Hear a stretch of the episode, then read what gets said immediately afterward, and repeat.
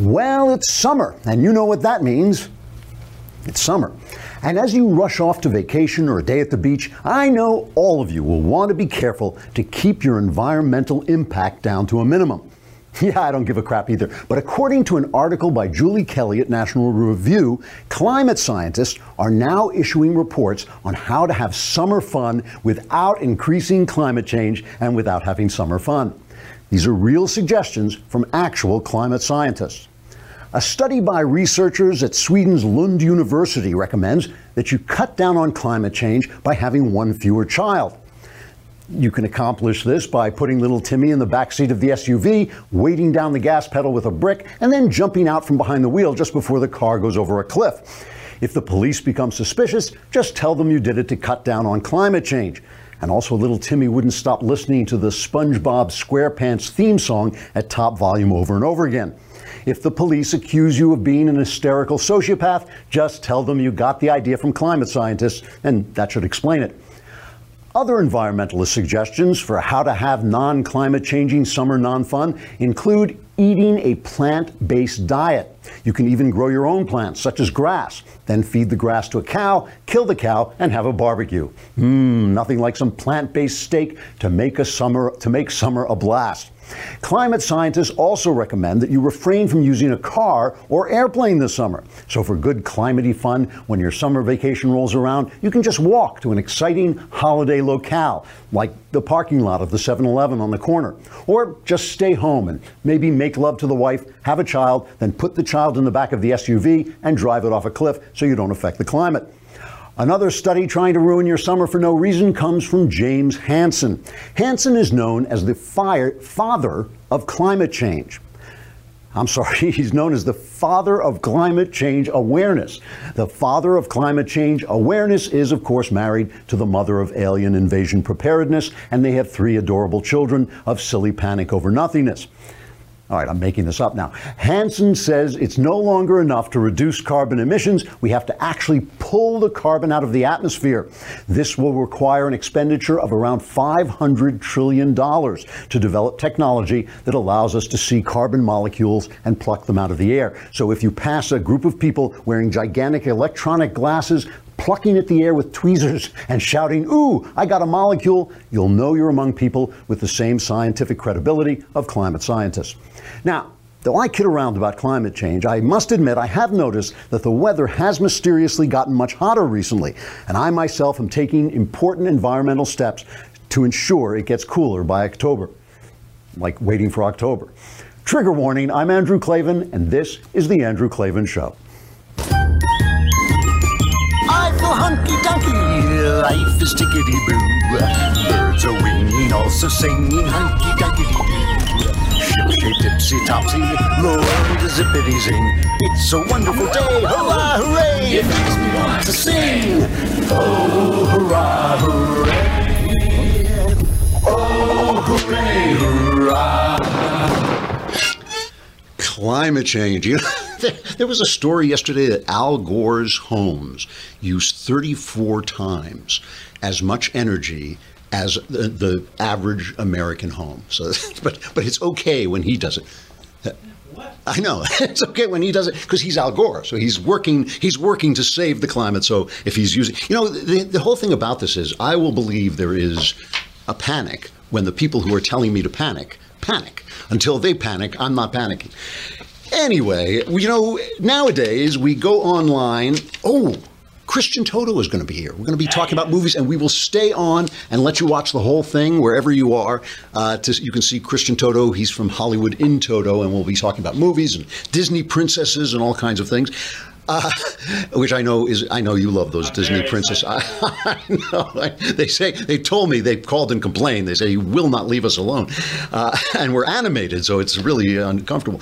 You know, nowadays we shop for everything. We shop. We go on a trip. We shop to get the best hotel, the cheapest hotel, the cheapest plane plane ride, everything we do online. But people don't think about this when it comes to mortgages. And the reason is they don't really know what a mortgage is. You know, a mortgage obviously you get for your house, but you're basically renting money. You're renting money because the guy says this house is going to cost a quarter of a million, half a million, million bucks. not all of us can go into our wallets and just take out that money. So we rent the money from the bank. We pay them in interest. You can shop around for cheaper mortgages, and you can do it at Lending Tree. That is the way to do it. You go to Lending Tree. Here's the thing: the average person who goes to Lending Tree, and all it is is it's a website where you can get people to come and compete to give you a mortgage. The average Lending Tree customer can save $20,000 over the life of the loan. That's the average. So half of those people are saving more than 20 grand, which is a lot of dough. When you're looking for a new mortgage, refinance, or home equity loan, Lending Tree is the only place where you get to up to five real offers from America's top lenders and can compare side by side for free. It takes about three minutes, and probably the bank that you were going to go to is already on there. A lot of people just go to one bank and don't compare mortgages. They don't shop like you do for everything else. It's like shopping for flights online, except you're shopping for the best mortgage offers for you. Rates go always, go up and down, but regardless of what's happening with the rates, you can always get the right offer for you with lendingtree.com. Find out how much you can save today at lendingtree.com slash Klavan. That's lendingtree.com slash Klavan. How's it spelled?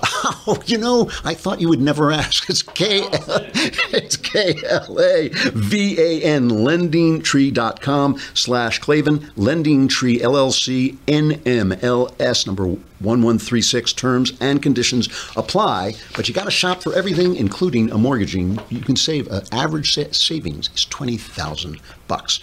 So yesterday, I got to say, Stephen Miller. Stephen Miller is a star. You know, people act like Stephen Miller just appeared on the scene yesterday because there was this big dust up with Jim Acosta, the kind of blowhard, know nothing showboater from CNN. And uh, but Stephen Miller, we, I remember talking about him almost a year ago because he went on the Sunday shows and he just ate those people for lunch. It was like it was like they had released a lion into the thing. And he is a big speechwriter. He wrote that Warsaw speech uh, pretty much. I mean, I think there's a lot. Of, obviously, these speeches go through a lot of uh, drafts and everything like this. But Stephen Miller has just been a star, and he can. So, so yesterday, I just have to. I have to play this because I, I just think Jim Acosta is the reason we hate the media. I mean, he is like he's like the poster boy of bad news media. He is the poster boy. You know, if you had to say what is fake news, it would be Jim Acosta would be the face on that poster. So yesterday, Donald Trump announces this thing, the RAISE plan, and he's going to rationalize the legal immigration system. This is the system where you come in and get a green card. And you probably have met people who get green cards. It's hard. I mean, people come in from Canada with real qualifications. They come in with real qualifications. It's hard to get a green card, but we kind of give them away to people who don't have any skills and can't speak English. And, you know, they, the only thing they can say in English is like, we want to kill everybody here. And they, oh, good, we'll give you a green card. So Donald Trump made the announcement that he is going to rationalize this plan. For decades, the United States was operated and has operated a very low skilled immigration system, issuing record numbers of green cards to low wage immigrants. This policy has placed substantial pressure on American workers, taxpayers, and community resources. Among those hit the hardest in recent years have been immigrants and, very importantly, minority workers competing for jobs against brand new arrivals and it has not been fair to our people, to our citizens, to our workers.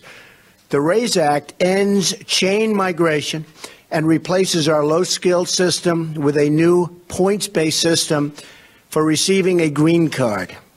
This competitive application process will favor applicants who can speak English, financially support themselves and their families, and demonstrate skills that will contribute to our economy. So, so here's the thing. You know, this is uh, from senators. That was Tom Cotton and David Perdue standing on either side of the president, and this, this is just rational. Everybody wants to come to America. Every, that means it's a buyer's market. It's our market. Everybody wants to come to America.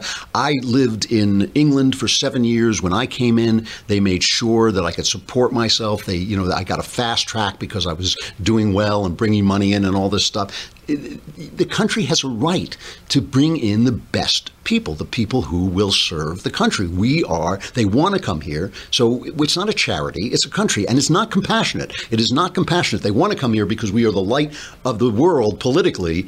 And if you want to keep the light of the world burning, you got to treat it well. You can't just bring in everybody and give, you know, the, nowadays, you know, the other thing about this is this is what Canada does this is basically Canada's policy. Rolling Stone had this cover. Do we have this a picture of this cover with Justin Bieber, their prime minister, Justin Trudeau or Justin Bieber? I always get the two of them confused. I think Bieber is the one who has some kind of political common sense, but Justin Trudeau is the and it, was Justin Trudeau He's got this dreamy picture of him like he's like a, a, uh, a you know a teen rock star or something like this. It says, why can't he be our president? Well, guess what? Now he is.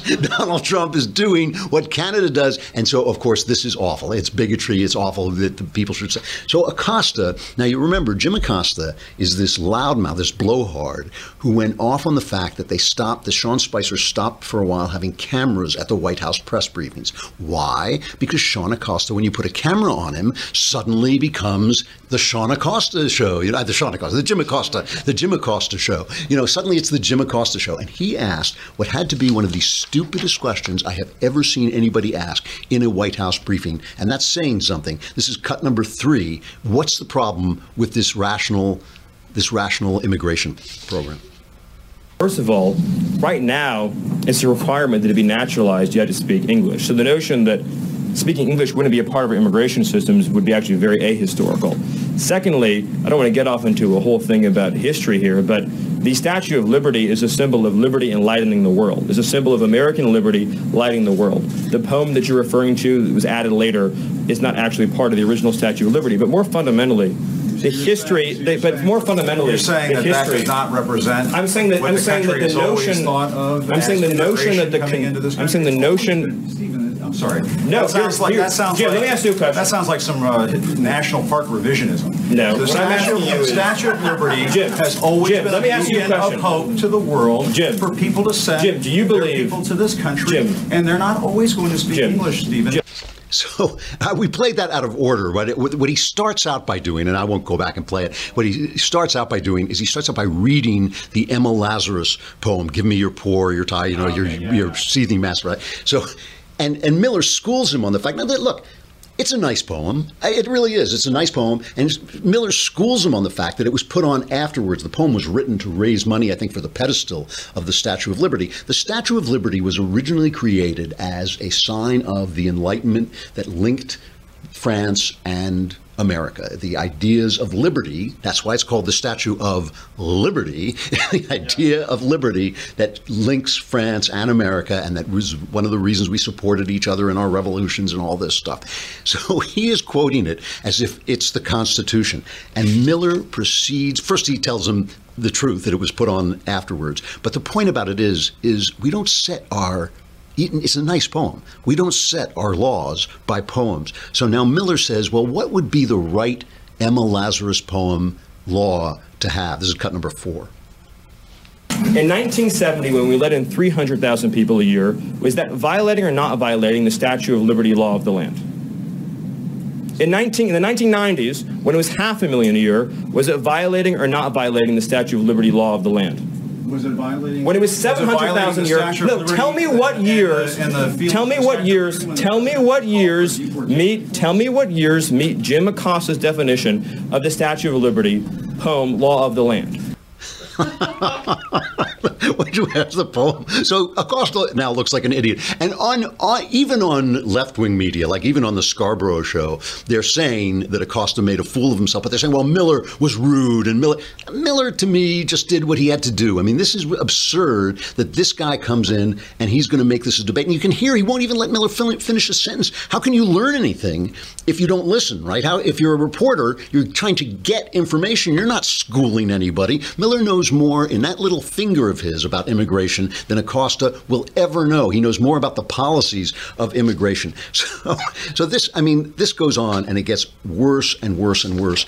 And he Acosta starts to complain about the fact that there. w- They want English speakers, and he says, "Well, he, you can hear him. He says, well, if you have English speakers, you'll only have people from Australia and Canada." And Miller just rips him to pieces. Listen to this. This whole notion of, well, they could learn, you know, they have to learn English before they get to the United States. Are we just going to bring in people from Great Britain and Australia?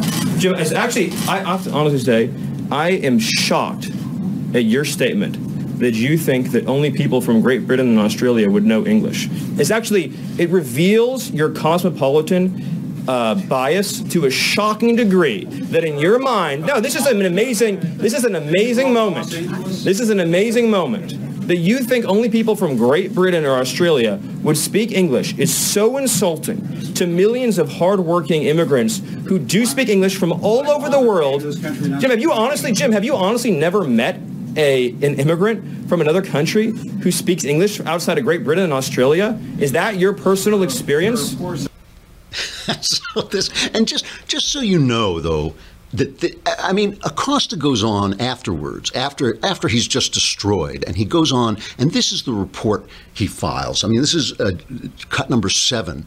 So just so you know, this is basically he is representing CNN. This blowhard, this guy who thinks the Emma Lazarus poem is some this senti- it's a sentimental poem is going to set our immigration policy, and that we don't have a right to have the same kinds of pr- protections for our country that Canada and Australia does. This is the way he goes on and reports this on CNN. This is remember a theoretically objective news guy on CNN, which keeps telling us it's not fake news. Here's Jim Acosta's report on this. I think at times this White House has an unhealthy fixation on what I call the three M's the Mexicans, the Muslims, and the media. Uh, th- their policies tend to be crafted around bashing one of those three groups, and we just see it time and again. And today, on immigration, what the White House is, is essentially saying in a wink and a dog whistle uh, to some of these battleground states that they won is that immigrants coming in from Latin America are taking your jobs. Well, if immigration is not the reason why the factory closed in Pittsburgh or the coal mine uh, was shut down in West Virginia, so that, that's report. And just I'm going to finish this because I'm not going to talk about this all day. But I just I just want to finish this this thing by just to prove to you that this is not just one rogue guy who should be fired, which he should. I mean, if you want to be the most respected name in news, you don't have a guy like that filing reports like this and shouting at people in the newsroom when the guy is just announcing a policy. You know, you don't you oppose the policy. Too bad. Too bad. Nobody cares what you think. You know, just report the news. But just so you know that this level of thought is basically endemic to CNN. Here is Chris Cuomo, who must be the stupidest man on TV who's not Don Lemon, and Don Lemon is the stupidest man on TV who's not Chris Cuomo. Here is Chris Cuomo on the Statue of Liberty and what it means for America. And let, me just begin. Well, no, let's play it first. Go ahead. theater of the absurd to the side for a moment and get back to the main point. The words, the poem was added later, Miller said.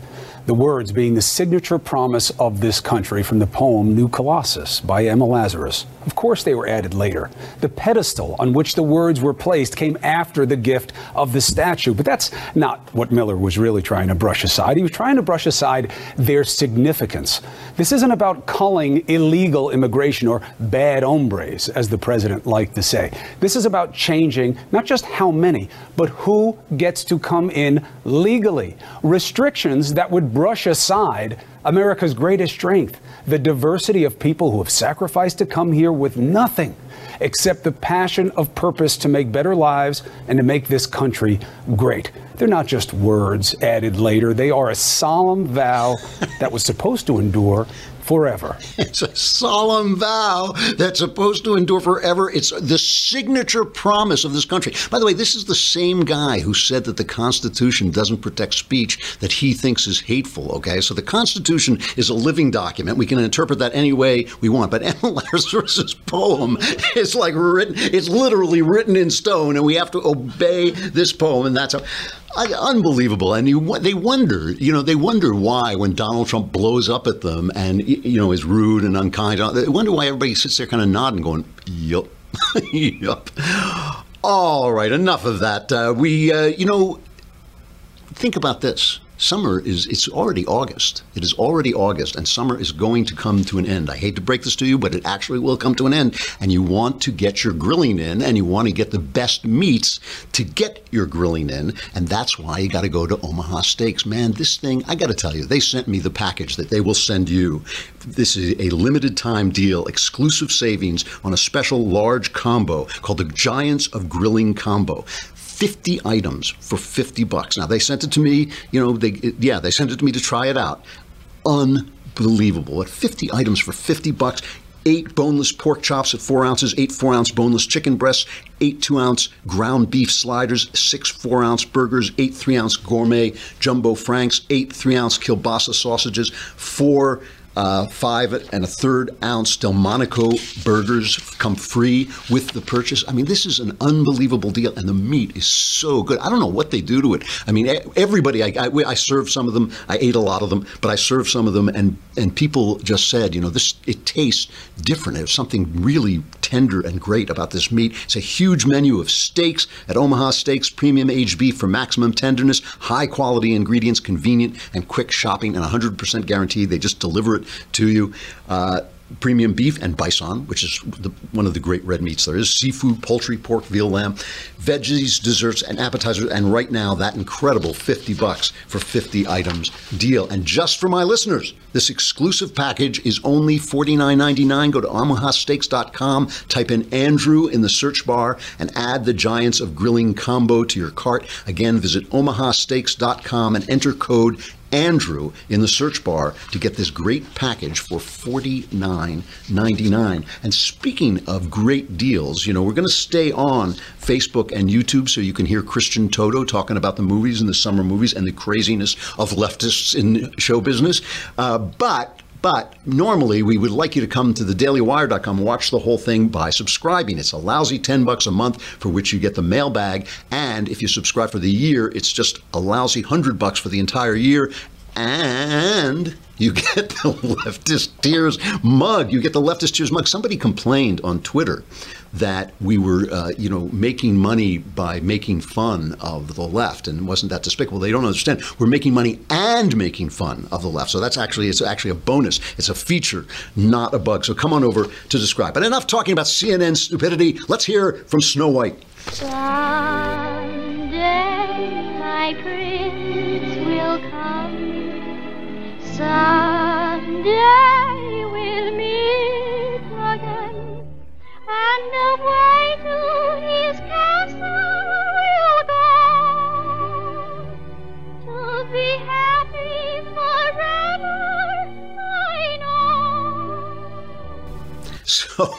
yesterday there was this incredible piece at pjmedia.com, their parenting page by Faith Moore. Now we kind of stole it on the Daily Wire. We stole it. We did link to it. We did link to the original piece, but the original piece was by Faith Moore on the parenting page of PJ Media, and I know that because Faith Moore happens to be my daughter. All right, and it was it's a great piece. That's not why I'm talking about it. Faith writes there all, all the time, and I don't talk about her pieces. I'm not always promoting my kids' stuff, but we're about to bring on Christian Toto from Hollywood in Toto to talk about movies, and this piece is unbelievable. It's called "Mom Edits Daughter's Disney Princess Book to Make It More Feminist." Okay, so this is about a professor, sociologist named Daniel Lindemann, who is the mother of a three-year-old girl, and, and Danielle Lindemann, and she studies. She's a professor of gender roles, of course, and she decided to edit her daughter's Disney princess book. Her three-year-old daughter because she thought she was sending a powerful feminist message, okay? And Faith writes that her misguided post is a perfect example of the flaw in the whole Disney princesses or anti feminist narrative. According to Lindemann, I'm reading this now, the books are basically teaching these little girls that their worth lies in looking nice and hooking up with the right guy. So she took a pen and added some edits to her daughter's book. I mean, this is unbelievable. This little three year old girl loves this book about Disney princesses. And the book is very simple and it tells you what a Disney princess does. It's illustrated with Disney pictures, right? And so it says, a princess is kind. And the professor took a pen and wrote in her three year old daughter's book, kind of a badass. Okay, this, I swear, a princess is brave. Another picture, right? And the professor, right, the sociologist writes in, the a speech balloon for I think it was Jasmine, one of the princesses, saying, "My body, my choice." That's bravery. You're fighting for abortion. A princess likes to dress up, and she writes in in her medical scrubs when she goes to work as a neurosurgeon. Okay, and the worst of them, the worst of them is a picture of Jasmine and Aladdin on their flying carpet, and Aladdin has his arm around, they're kind of holding on to each other, and she writes in that Jasmine is holding on to Aladdin because he's scared. so, so now the professor says, I'm quoting from Faith's article. This is over PJ Media, the parenting page. It's weird, says Lindemann, because I expected my daughter to react to the edits, but she sort of just rolled with them. Maybe the new narrative seemed natural to her. Why wouldn't Cinderella have sparkly shoes and also be a neurosurgeon? And Faith writes, well, right. Nothing in the original book was at odds with the feminist agenda, so her additions were unnecessary and went unnoticed by her daughter. She says, I, I believe there are differences between genders and Disney. This is faith writing. I believe that there are differences between genders and that Disney princesses really are positive examples of femininity in a modern world. The fact that so many little girls gravitate toward these characters says something about their impact and importance as role models. The stigma around Disney princesses, the idea that their message is no longer relevant to today's women and girls, or worse, that it's actually antithetical to it, is in error. It just isn't true. Little girls, even girls like Lindemann's daughter, who are raised to believe that gender is a social construct, love Disney princesses. Why? Because Disney princesses are brave, because they are kind, because they are beautiful and magical and smart, because they are women. No editing required. Faith is knows about this because she is a Disney fanatic, and she has a page on it's called Disney Princess Addict uh, on Facebook. So you can find her on Facebook, or you can find her on Twitter at Faith K. Moore. But let's bring on uh, Christian Toto. Sorry about the glitch before Christian. You there? There you are. okay, you look, you look good. Christian Toto is an award-winning journalist, film critic, and podcaster. He's the founder of HollywoodInToto.com, and you can find him on Twitter at HollywoodInToto. T-O, T-O, one of the very, very few conservatives covering the movies who actually knows what he's talking about. They always, they always just give the movie beat at all these think tanks they just give them to some guy who's doing something else and say, well, you know, everybody knows about movies, but you actually, you know, I read your stuff because you actually know about movies. Did you see this piece? I mean, did you see this Disney princess thing? I'm, you know, what's amazing about this particular piece is the projection that's going on. And I think projection is exactly what you see across the liberal landscape. It is them projecting these ideas, these fears, this this pretend, uh, you know, boldness, and it's absurd. It, you know, in a way, it, it reminds me of the Lady Ghostbuster situation where we couldn't have young women become scientists until we had a lady ghostbuster and until that point they were helpless they just they, they just sat there in school thinking oh if i only had a lady ghostbuster to look up to i could be a scientist too and that's what this reminds me of in, in an odd way there's a connective tissue there that's both scary and all too real It's really, it really is. They go after everyone, even their own daughter. She can't even let her daughter be herself. I mean, her daughter loves this little book, and everything has to be made turned into the image of their politics. And eventually they devour their own. I mean, they have this thing, the creators of Game of Thrones, right? I mean, it's got to be one of the most uh, talked about television shows ever written and they come out and they have a, a new idea and you were writing about this in Hollywood in Toto their, their brilliant new idea for their new show yeah, it's going to be the Confederacy is back. The Civil War ended, the South seceded, and slavery never went away. Now, I think it's absurd on its face Yeah. because, you know, civilization matures and evolves and grows, and slavery would have went away anyway. But listen, even given that construct, they're allowed to make the show because those are the two of the showrunners from Game of Thrones. It's the most popular show in the world. It's like the next Sopranos. And if they aren't allowed to kind of follow their vision, then who is? But the funny thing about this is they come out with the show, which is it's kind of like that the man in the high castle if Hitler won the war. But if Hitler won the war, you'd have had this oppressive regime forcing its ugly, stupid ideas on the world, and there, that kind of made some sense. But if the Confederacy won the war, just as as you say, slavery would have passed away. I mean, there's just simply no way slavery would have endured, except in uh, Muslim countries, of course. But I mean, here in the West, it would have been destroyed. But the thing was, right wingers immediately reacted to this, rolling their eyes. We immediately said, "Oh God, you know, we have to listen to this garbage, and we have to listen to how how wonderful Hollywood is because they oppose slavery, as if everybody doesn't." But what got me is they were attacked from the left. They were attacked by their own people. Yeah, it's amazing. You know, and there's, I have yet to hear one either HBO star or even just like celebrities say, "Hey, let's these let these these artists have their voice, share their story, and we can go from there." What was their Every, beef? You know, what's amazing? What's amazing is that the the conservatives right now are on the forefront of the free speech Yes. movement, and it's liberals who are uh, way in the back. Like you know, when I was a kid playing dodgeball and I, I couldn't, I, couldn't face the heavy artillery. I, I hung in the back. That's what the liberals are these days. They're either deathly quiet or they're just even defending it or or making excuses for it. It's a very sad state of affairs. It is. What was their beef with the Confederacy? I mean, what, what was their problem with the story? The problem is that it will show modern slavery, black people in 2017 being enslaved in some capacity, and that image is inappropriate. And also, those particular showrunners, the show's creators, are white. So they wouldn't be able to grasp that, that slavery is, is dehumanizing and awful.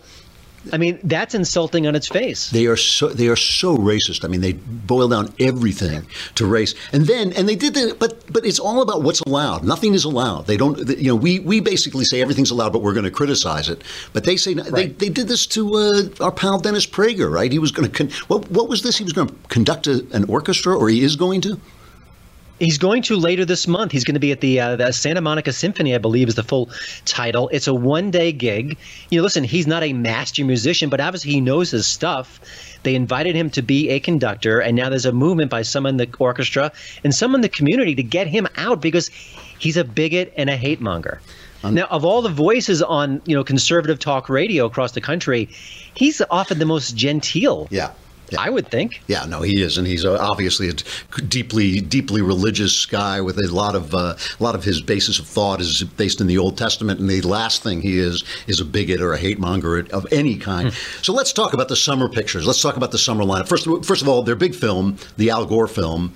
The Al Gore sequel to an inconvenient truth that didn't that didn't actually tear the, the there wasn't a lot of like uh, warming at the box office for that was there? It kind of died.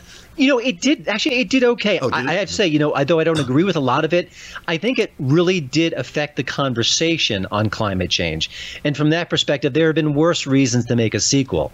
Having said that, even some liberal critics are saying, "Well, this is just a love letter to Al Gore. His ego is so big he can barely fit on the screen." So while the reviews are mostly fawning like you'd expect and hyper uncritical and, and not skeptical, at least some of them are saying, you know what, this is really kind of an, an ego piece, and that's kind of embarrassing. It, that is embarrassing. And not, did anything that he said in that first uh, film, did any of his predictions come true? I mean, I remember he said that New York was going to be underwater, and then he points out that during the storm Sandy, uh, there was some water downtown. But that's not the same as New York being underwater because of uh, because of the not even close. What amazes me about the film is that if they came out and said, you know what, some of our predictions have been wrong, but we still feel, based on the science, based on the data, that we're that this is important information. They can't do that. They can't admit anything, and they can't they can't stop calling deniers deniers and making them actually worse comparisons.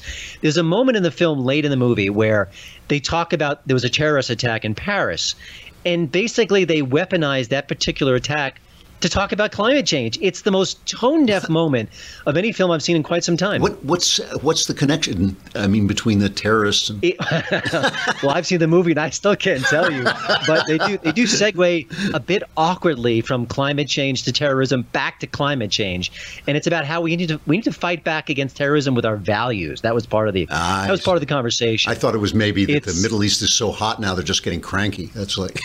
oh, they talk about how climate change caused part of the Syrian crisis. By the way, that's, oh, that's I heard him talk too. about this. Yes, the the migration and all that stuff. So, what what about the rest? I've I have actually seen a pretty good. I'm not a big summer picture guy, but I've seen I've seen a fairly good amount. What's the worst?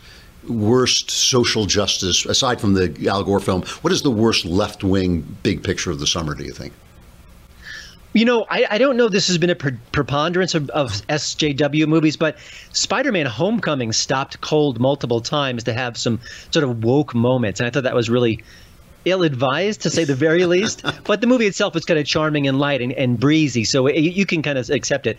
I have to say, from a just from a moviegoer point of view, I, if if I ever have to watch Transformers: The Last Knight again, I, I need to have some sort of like cyanide pill like clenched between my teeth just to just to make sure I don't watch the whole thing. It was beyond awful. You know, I, I turned on Stephen King's The Mist, a, a novella that I liked very much, and uh, and I like Stephen King very much. And it starts out in the first two, two scenes, or the first, the second and third scene. There's an opening uh, violent scene, but it starts out lecturing us on uh, transgenderism and and gay rights and how everybody's and and I'm very easygoing about people's sex lives. I don't care, but I don't want to be lectured at when I'm turning on to watch monsters rip people apart. And I turned it off. I just I just found it like offensive that they were in my face like that. It's bad storytelling 101 and even if you agree with it it's bad storytelling 101 but that's where we are. And you know i think it's often more in television shows these days where the lecturing is really in your face. I think movies that the, the budgets are bigger and they know they can't anger people as aggressively as tv often does. Interesting. so i think that they kind of smooth out some of the edges at times. You know, I saw the War for the Planet of the Apes, which I thought was uh, unbelievable in terms of its technology.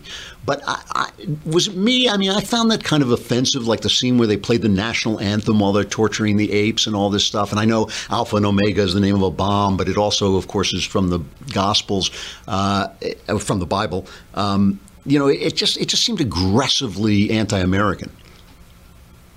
Well wasn't the burning american flag kind of a subtle metaphor for things Yeah, maybe that's what it was. Maybe that's what, that's what gave it away. And also, the other thing I got to say, Christian, is Christian Toto from uh, HollywoodInToto.com, which you really should go to if you want to see intelligent uh, conversation about show business and movies from the right. The other thing is, every movie has a wall in it, and the wall is bad. So, I I mean, in Planet of the Apes, it was like, oh, it's crazy, he's building a wall. I thought an army is coming, bearing down on their position, build a wall, right? And then the Blade Runner, uh, the new Blade Runner thing looks like it's got a wall. It's you know people build walls and all this. I mean, you know, I think maybe in two years, when all the films in production now come to fruition, there could be it could be wall sequels, wall franchises, wall movies. I mean, new walls, old walls. Everything we This know- is just warming up. so so what's the best movie you've seen this summer? You know, I liked Wonder Woman a lot. I think it, it captures something that the original Superman did. It had a sense of humor and joy that I loved, uh-huh. even though the, the sort of the last third gets a little bit weak. I also like Baby Driver a lot. I think that was fun. It had a good use of music, and it had a a sweet love story kind of mixed in with all the action and mayhem. And I think that's pretty rare these days. The rom com is essentially dead. Hollywood has left it behind. They can't even crack the code about how to show people falling in love in movies anymore. Right. So I think the fact that this had a sweet little love story mixed in was actually kind of refreshing. Yeah, yeah, no, no question about it. I mean, I, I saw the Beauty and the Beast live action film, which I thought was actually pretty good. But one of the worst things about it is I just thought Emma, Emma Watson, right? That's who's the she's the star. I just thought she couldn't she couldn't let go enough to play a woman falling in love. You know, she couldn't mm-hmm. look soft enough and, and kind of swept away enough, and it just it just kind of was a sore point in the middle of the picture. What about Dunkirk? Did you like that?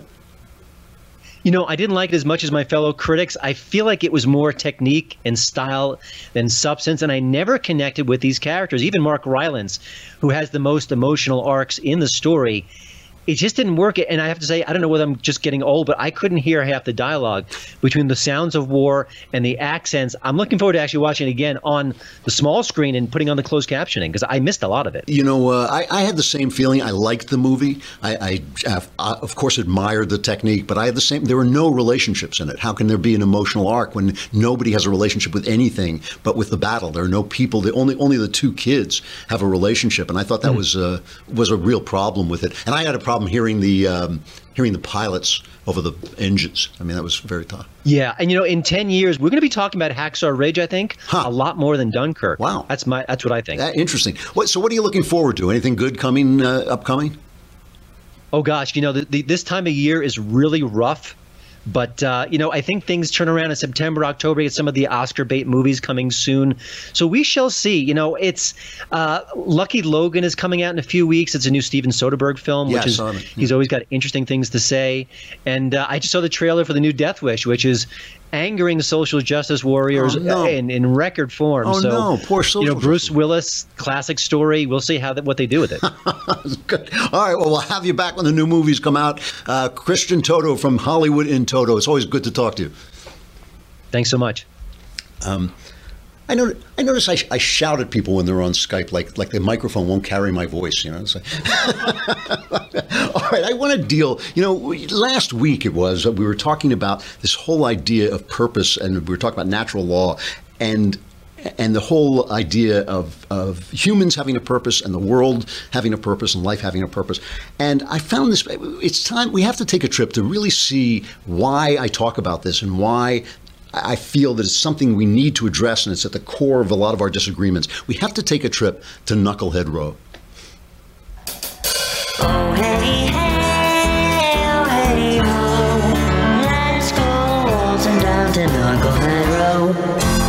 Knucklehead Row, of course, is the op ed pages of the New York Times where knuckleheads gather with uh, their Harvard and Oxford and, uh, you know, uh, Yale degrees uh, to show that no matter how good your education is, you can still be a knucklehead. And so they have this thing called, the, I think it's called the Stone. It's their philosophy section. And this was written by Joseph Carter, Joseph P. Carter, who is a uh, philosophy student. And uh, you know, post grad student, and he talks about how purpose makes life meaningful and makes people happy. He says purpose is a universal human need. Without it, we feel bereft of meaning and happiness. A recent ethnographic study draws a strong correlation between purposefulness and happiness. Purpose seems beneficial to overcoming substance abuse, healing from tragedy and loss, and achieving economic success. But where does purpose come from? What is it? For over two millenniums, discerning our purpose in the universe has been a primary task of philosophers. Aristotle believe that the universe is saturated with it, that everything has an intrinsic drive. Now, I want to explain that, stop and explain that, because this is, is what we're talking about. We're talking about our friend Aristotle, who's over here on the uh, on the fireplace. You can see him, uh, and Aristotle thought that everything had had that things had purpose. But that doesn't mean that they had intention, okay? So the purpose of your heart is to pump blood, but the heart doesn't wake up in the morning and says, ha, you know, I got to get to pumping blood. It's just what it does. It is the purpose of what it does. Now, at our level of consciousness, where you have an actual soul, which is your form, this is what makes you human. It is the humanness of you. It is not a ghost. It's not Casper the ghost inside your machine. It is the fact of your humanness. Because you have a form, your consciousness is something. Your purpose is something that you do through choice and will, and you fi- you have to find it, and you have a relationship to, to your purpose. All right, now I just want to get to this this thing that uh, Joseph P. Carter writing about. He says, "I'm certainly no Aristotelian, not because I reject happiness, rather as a materialist." A guy who only believes there's material, there's no such thing as spirituality. I think there's nothing intrinsic about the goals and purposes we seek to achieve it. Modern science explicitly jettisons this sort of teleological thinking from our knowledge of the universe. Teleological means with a you know, with an end. It's the end of something. Modern science explicitly jettisons this sort of teleological thinking from our knowledge of the universe. From particle physics to cosmology, we see that the universe operates well without purpose. Now, this is the thing. This is what you what everybody knows. Everybody knows that what he just said is true. Okay, and the reason everybody knows that what he just said is true is, is it's because it's the intellectual atmosphere in which we live. About a month and a half ago, I re- read a book called The Metaphysical Foundations of Modern Science by E.A. Burtt. Now, I can't recommend this book because I didn't think it was that well written, but it's considered a classic. And what he does is he takes the first real scientists, guys like Galileo and Kepler and uh, Copernicus, all these people, and he talks about how they jettisoned the idea of purpose from science because they didn't they needed to go they needed not to be restrained by it in doing science but that they didn't jettison it through logic they simply got rid of it so they could do the work they wanted to do which was measure stuff they just wanted to measure stuff and they didn't want to talk about its purpose and that is that became a byword in philosophy uh, you know guys like david hume would say you can't know anything because um, because we only know things by induction. Well, yes, we knew this, know the sun rose yesterday and it rose today, but we don't know it'll rise tomorrow. And it was it was nuts, and it totally skewed the trajectory of our philosophy until now we take it as given what this guy is saying, but it was simply a fun- it was just a functional thing to do. It was a thing they did not through logic, but they did it because it helped them with their work. And the thing is, yes, you know, measuring the universe, you don't necessarily have to know about purpose. Although when you listen to the way people talk, scientists talk, and they talk about genes having information. Well, having information is a purpose. You know, that's the purpose of genes is to transmit information. You can't talk without purpose. Listen to a mother with her child and she'll say, "Oh, you know, don't throw that. That's not for throwing." You know, the shoe is not for throwing. You know, we, we don't throw things because we know things have a purpose. And all I'm saying is this guy, who's obviously a very bright guy, and I don't mean to call him a knucklehead, but he's a very he's a very bright guy and a student in philosophy. He just assumes it. He hasn't thought this through for himself, and he ends up basically saying that our purpose is just kind of a myth that we make up. And because of that, he is selling this idea of a purposeless universe without having thought it through himself. And that's what I'm talking about. We got to say goodbye. The Klavanless weekend is upon us. I know. I know. Who, who, who will be fired from the Trump administration this Klavanless weekend? We do not know. But survivors will gather here on Monday. I'm Andrew Klavan. This is the Andrew Klavan Show. We will end with stuff I like. Aladdin is not afraid to take his girl on a magic carpet ride. I can show you the world,